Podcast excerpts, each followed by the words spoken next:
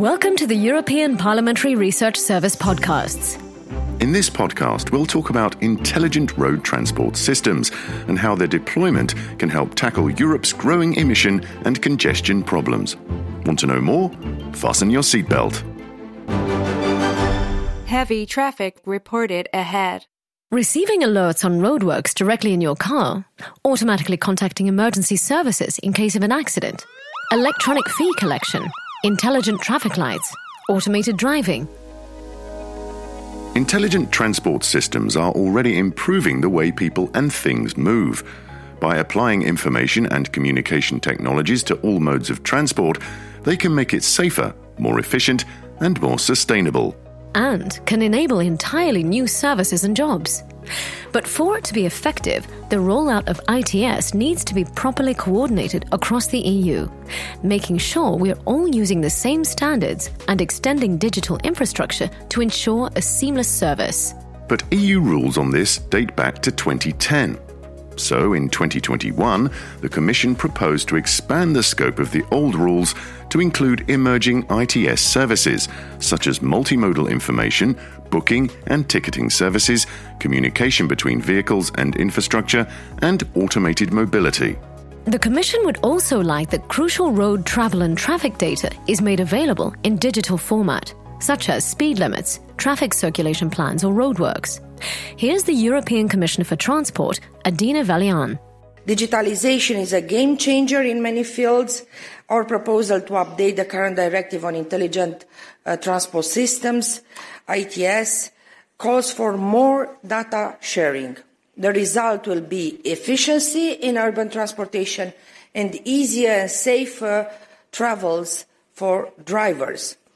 It is designated to stimulate the faster deployment of new services, such as real-time traffic information, including for drivers crossing borders. The European Parliament's Transport Committee analysed the new proposal and issued a draft report in May this year. We've spoken to the rapporteur, Rovana Plumb. The intelligent transport systems save lives with an user friendly interface which is technology neutral, compatible, and interoperable with other applications. We should avoid discriminations against access to ITS applications and services by any road users, keeping in mind the needs of vulnerable ones. The Parliament's plenary in November is expected to take a final position.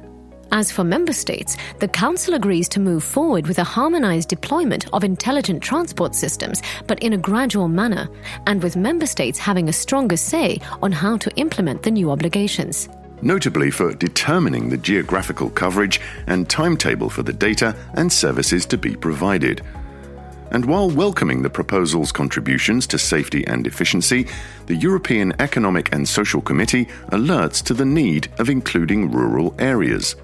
But what about sector stakeholders? Well, while generally welcoming the proposal, car manufacturers are concerned both with the extent of the Commission's power to adopt delegated acts and the fact that ITS service providers would have more obligations, yet no real decision making power. For the road transport industry, the sharing of data by commercial road transport operators should be voluntary and the data collected used for a specific purpose only. The European Transport Safety Council, on the other hand, celebrates the fact that member states will be asked to make data on speed limits available. We spoke to policy officer Frank Mützer. By having member states supply reliable and correct speed limit data, um, they will be helping to unlocking the potential that intelligent speed assistance has to improve road safety, because speeding is one of the main killers on European roads. All set. Let's go. Want to know more?